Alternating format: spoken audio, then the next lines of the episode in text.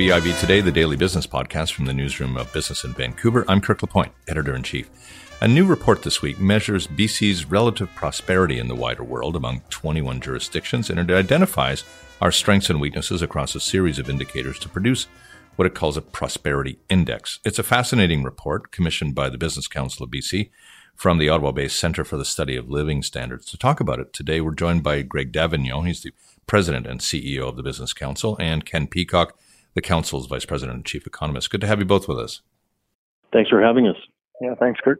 Uh, Greg, let's uh, first of all grapple with uh, with what defines prosperity. Give us a sense of the range of indicators here in the mix.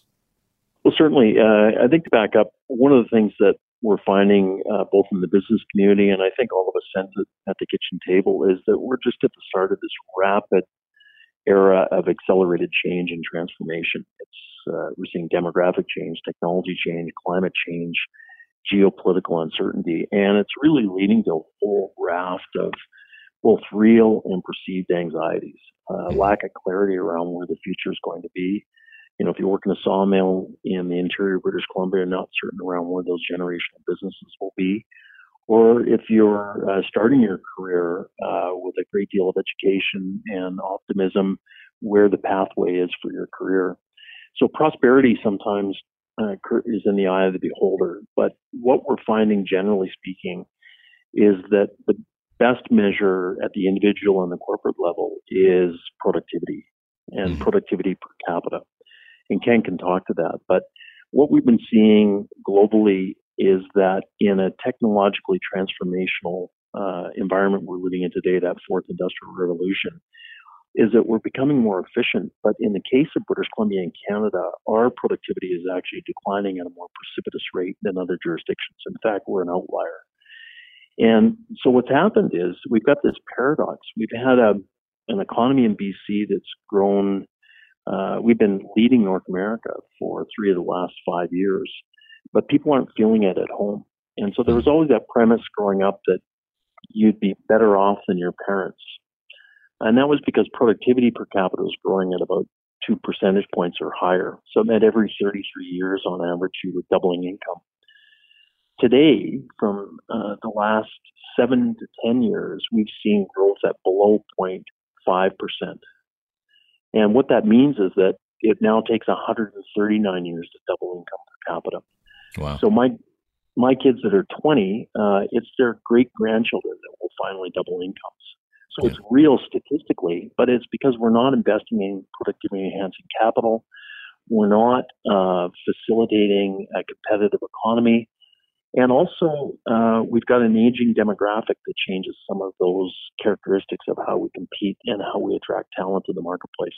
Mm. So, the context of all that is we wanted to have a level set measure figure out where we're at and how we can create both individual, societal, and business uh, uh, prosperity and, and measure that effectively. Ken, that's that's a lot to kind of work with, uh, obviously, in trying to to measure. Um, tell us a bit about the range of measurement here, because it isn't all strictly on an economic basis either. No, no, exactly. Um, in developing the index, which, by the way, we spent a year on, and as you noted, uh, worked with Dr. Andrew Sharpe to do so. And uh, in that process and the development of the index, we thought we needed to take a holistic perspective. Um, so you correctly identified the there's an overall prosperity index measure uh, in which we rank 11 among the 11th among the 21 jurisdictions. But there's also three sub indexes that roll up to make that overall index. And we chose to look at the business environment, which Greg was just alluding to, but we also thought it was important to look at economic well-being, and that's more at the individual and household level.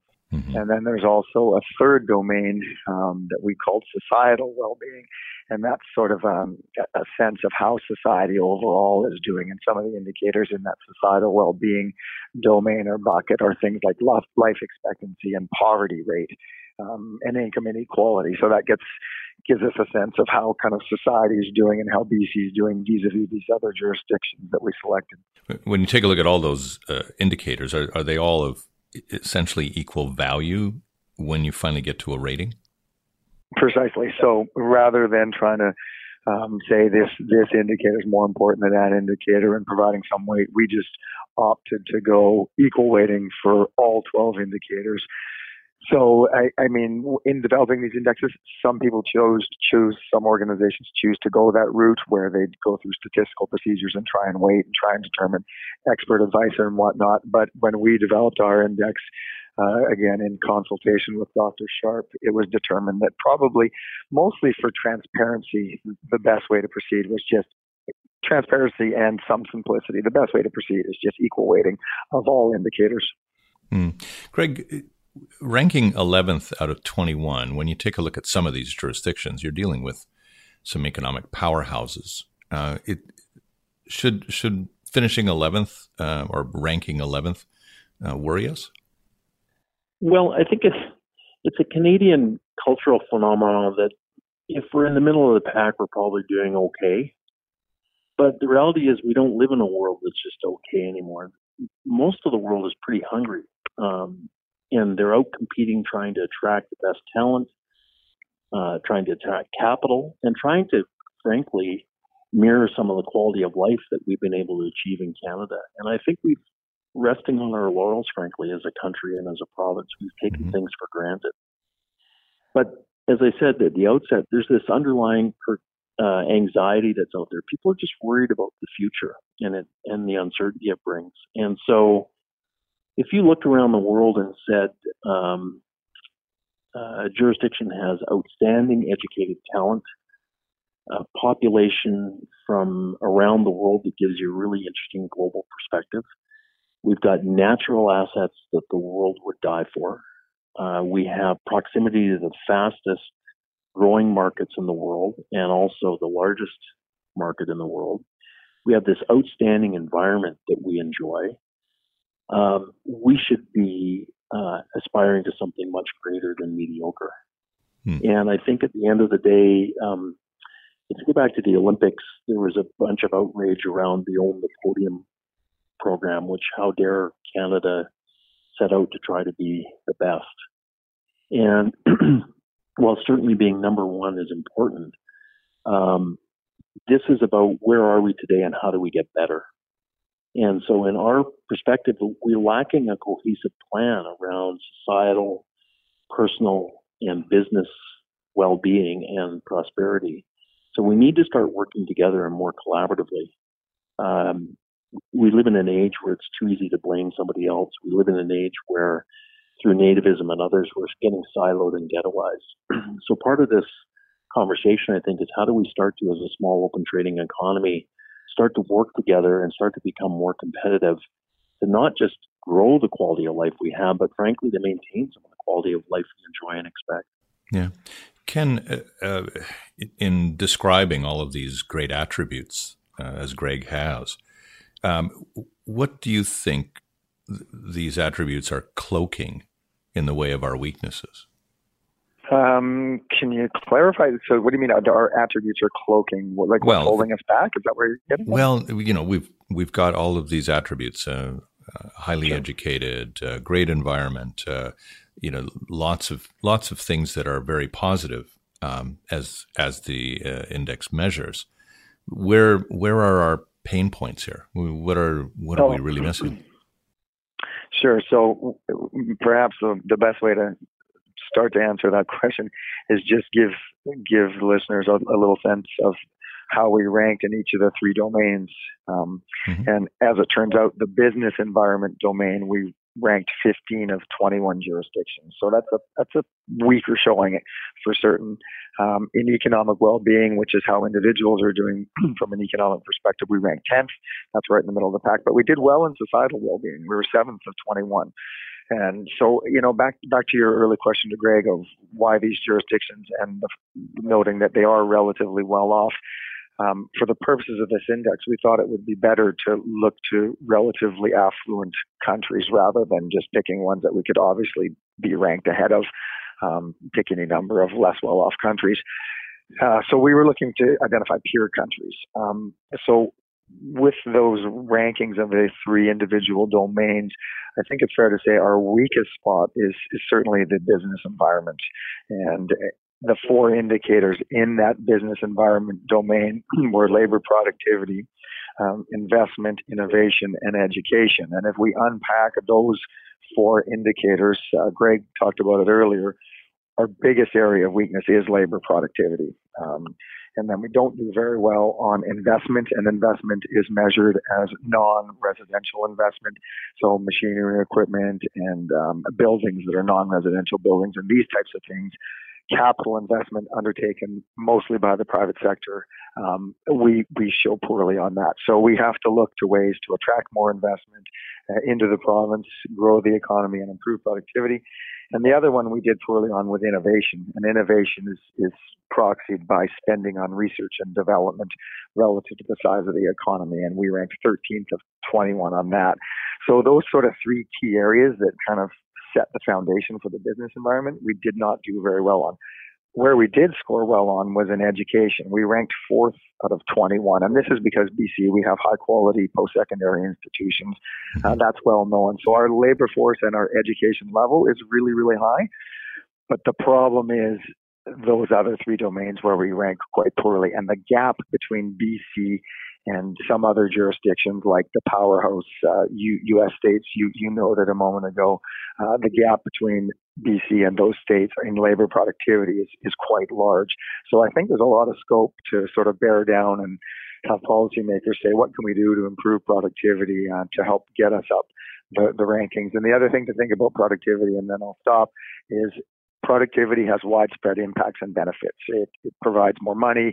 Uh, people do produce things more efficiently. It's how you get economic growth. Uh, it's one of the main drivers of economic growth, and this provides additional government revenue and ultimately supports that societal well-being domain that we currently do rank well in. And one of the things we're concerned about is not losing that that relatively good performance in societal well-being domain. Greg, uh, it, it seems. yeah, sorry, go ahead. Yeah. Sorry, go ahead. So I was going to say one of the things I'd add to it, and I think your question is really insightful, and this is why this index is, is really elegant, because there's so much interconnection between the three domains of business, personal well-being, and societal well-being. So we do really well on life expectancy, really well on education. The disposable income is pretty good, and all three of those things are in different domains, but they're all in the literature connected. If you've got a higher educated um, economy with people that have disposable income, you typically get better uh, health outcomes as well. But you touched on a really important point, I think. Uh, we talked about productivity and others, but Ken and, and our team here at the Business Council did some work about a year ago looking at the BC environment. And there are over 400,000 companies in British Columbia, but 98.2% of them have fewer than 50 employees. Yes. So we do really well at starting businesses, but we don't scale them. So when you look in the index, Washington State and California knock it out of the park on a mm. bunch of the business environment and ultimately individual economic uh, data points. And it's because they're scaling big businesses. And so what we know through our research is that when you get larger firms, that 1.8% of the BC economy, is that they pay up to 37% higher wages. They're also driving 85% of research and development uh, investment in the province, which leads to innovations, both incremental and larger technological innovations. They're more likely to be involved in global supply chains and be competitive and exposed to competitive markets, so they get better and more efficient. And productivity, to Ken's point, isn't just about working harder, it's working smarter and creating more value for every hour you work. And those firms are really good. And that's why you see the Amazons and Microsofts and Boeings and others coming into Vancouver, because there's a highly educated workforce. It's a global talent that has a global perspective. But there aren't the companies here, other than a few, that are scaling and really utilizing that talent and maintaining it to its mm. highest and best order. So one of the lessons for, for me on this is how do we unleash the entrepreneurism and the innovation and stop getting in the way of companies that can grow because there's a huge societal benefit. If you, we did some work with McKinsey a while ago, that if you took the market cap of all the companies in British Columbia, particularly in the Vancouver marketplace, and compared them to peer jurisdictions like Cincinnati and San Diego and others similar size, um, we're only a third the size of those jurisdictions in terms of head offices. Yeah. And if we just got to two thirds, it would create $5 billion more provincial revenue it would create the equivalent of five more TELUSes. And think about that from a community philanthropic perspective, from a, a career trajectory perspective, from all of the clustered businesses that service those kinds of companies like TELUS. So that you know that's one learning for me is you know if you scale businesses, that has a huge societal and economic personal well-being benefit. Yeah, Ken, because it, it, it is kind of puzzling to me. It, it, we have a highly educated workforce that then doesn't uh, seem to apply itself productively. So, it is the is the key to solving this puzzle the notion of building um, building companies at scale. well, that's that's definitely part of it, uh, Kirk, because the larger companies are are more productive. Um, the literature is very clear on that. Uh, they can take advantages of economies of scale. Larger companies also are responsible for the vast majority of exports out of this province. Um, so, so yes, that's one piece of it. But there, there's lots of factors that go into productivity, and and educated workforce is absolutely one of them. Uh, but it's not sufficient. Mm-hmm. Uh, you also need good institutions. You need a regulatory environment that isn't in the way and impeding. And I mean, if you if you're thinking about productivity, uh, it's it's worth kind of pondering the fact that any any sort of land-based project, greenfield land-based project that tries to get underway here in BC, is facing years and years of regulatory hurdles and, and processes and procedures. Um, so streamlining that would help. Um, infrastructure is is a big big factor. Uh, here in the lower mainland, it's pretty clear that we are reaching congestion points that are absolutely hurting productivity. Uh, you cannot move around here. There's there's circumstances where I, I know people or have heard of stories of people in the construction business. They're saying no to renovation projects because they're far away from their where they're located, and it's just not worth their time trying to get across the city. So uh, you can invest in um, more infrastructure to help, and there's lots of different infrastructure. It's not just transportation infrastructure. Um, then the research and development component is also critical. So there's many pieces to this labor productivity, you know, and even even down at the micro level, um, firms just saying, you know, what can we do to improve our processes to become more efficient, and and even individuals, um, you know, it, it's there's this whole um, kind of mix of how things are done um, and in the productivity lit- literature and improving those processes can help advance productivity as well. So. I, I want to ask uh, both of you uh, about this because uh, obviously, when a report like this comes out, people go, "Oh, it, you know, the government in power is obviously making all these mistakes or is, is, holding it back." But this data gets us up to the end of 2017, when really the NDP had only recently assumed uh, uh, power in Victoria and all of this. I, w- I want to get, uh, though, a, a, bit of a picture from both of you, maybe some speculation, I guess, on how you think things might have changed since the data uh, compiled for this report was uh, was produced. What, what, do you think, Greg?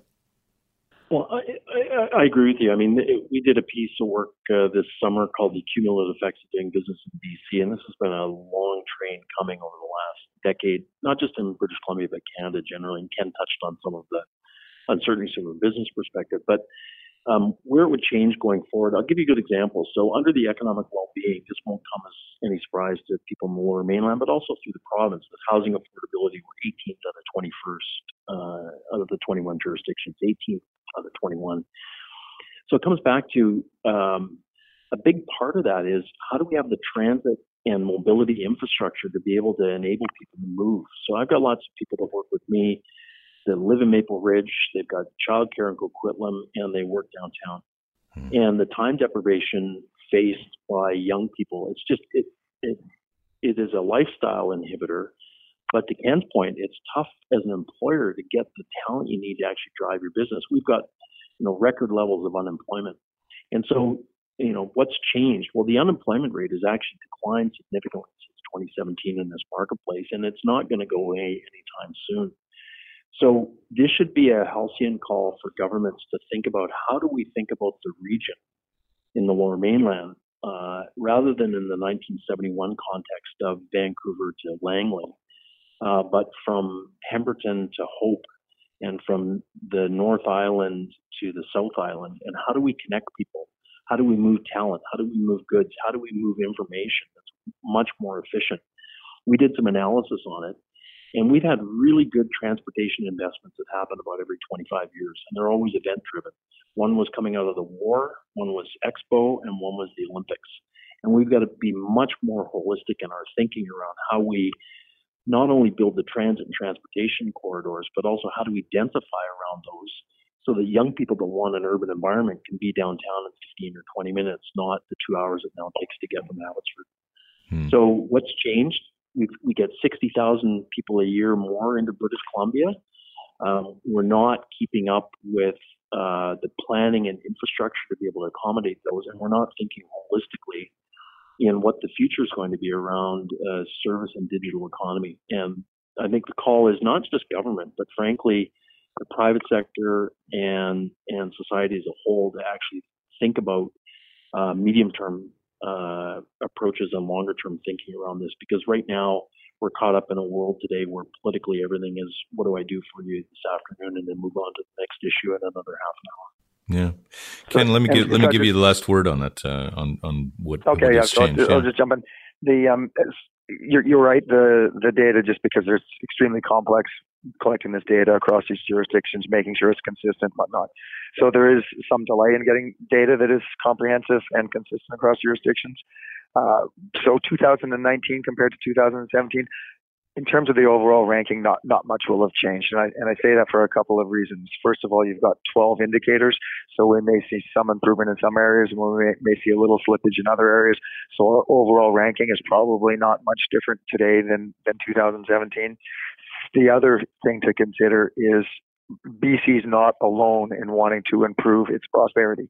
These other jurisdictions are similarly investing in education, infrastructure, looking to ways to make their their jurisdiction more prosperous as well. So we are chasing a moving crowd. Um, and so that's another reason or factor why I wouldn't expect 2019's performance to be a whole bunch different than 2017.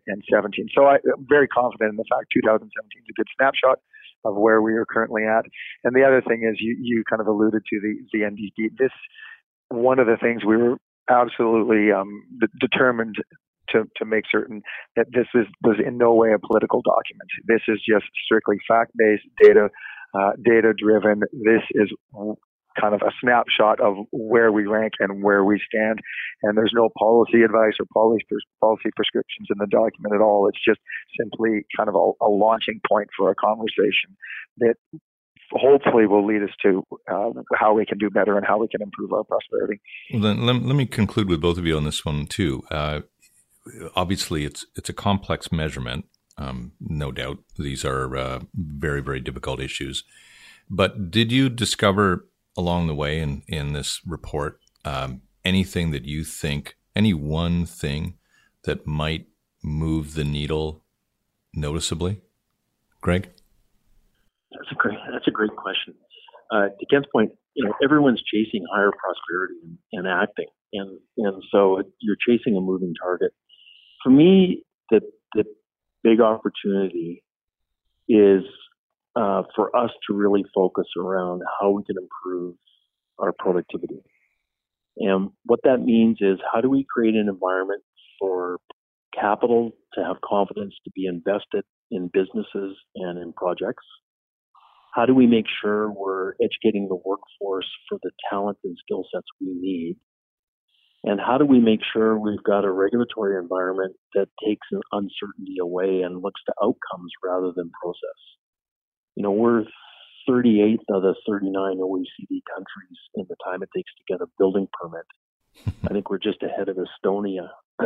so we've got a lot of work we can do. Um, but the context is that people expect a quality of life uh, that's driven by economic activity. And uh, if we don't start to, as a country and as a province, start to turn our attention to this whole productivity issue, which isn't working longer uh, or harder, it's working smarter. Uh, I hmm. think we're going to find ourselves in a difficult circumstance in the next 10 years. Yeah. Ken, uh, I'll give you the last uh, chance to sure, talk sure. about you, talk you about know, something that might move the needle. Yeah. um, well, when I, it's interesting. I mean, it's kind of it's kind of mixed. When we first compiled this and, and got the results from from Dr. Sharpe, I was a little bit surprised, but not surprised. I sort of expected BC to have a middle ranking, but I was somewhat surprised at how well we did in the societal well-being domain, mm-hmm. and a little bit surprised that we were as weak as we were in the business environment domain. Although, although on that one, less so. So I kind of step back and, and look at this overall index and say, you know what, we need to protect our position in the societal well-being domain, and I believe the way to protect that is to make us more effective, more productive, more efficient. Uh, a jurisdiction where people want to invest and grow companies, and a jurisdiction where you can get a, a project uh, up and running within a reasonable amount of time. That doesn't mean doing away with regulatory processes or, any, or anything, but there's got to be a way to stream, streamline and improve what's happening and, and the situation currently here in British Columbia. And um, I, I, just think that there, there's a lot of opportunity there. Um, yeah, and I think that that's sort of what emerges from this whole process for me. Yeah. One thing, Kirk, that we're going to be doing with this, just to be quick on, on Ken's point, is this is a platform of data that we can start from, as we said earlier. So we're going to be pulling best practices and and uh, ideas and and uh, regulations and circumstances that other jurisdictions are using around the world and see if they can apply to BC. And then try and convene people together to say, look, how do we move our number up? So this is a collaborative exercise based on uh, taking some risk, being innovative, and also taking a look at what other people are doing and succeeding. And some of that success is actually right under our nose here in British Columbia. We just don't celebrate it and or we don't amplify it enough. Yeah. So we're going to try and pull those good ideas in and really get people working towards how we actually have a better outcome for, for BC and, and people in BC combined. Well, in reading the report, it's it's made a, a, really valuable contribution, I think, to the conversation about this one. I, I want to thank both of you for your time today, and and uh, we'll obviously keep track of how the council uh, pursues this and applies it um, in some of its uh, some of its education of the public and all this. I want to thank you both, uh, Greg D'Avignon and Ken Peacock of the Business Council of, of BC. Thanks for having us on. Thank you. You've been listening to BIV today. I'm Kirk LaPointe. We'll see you next time.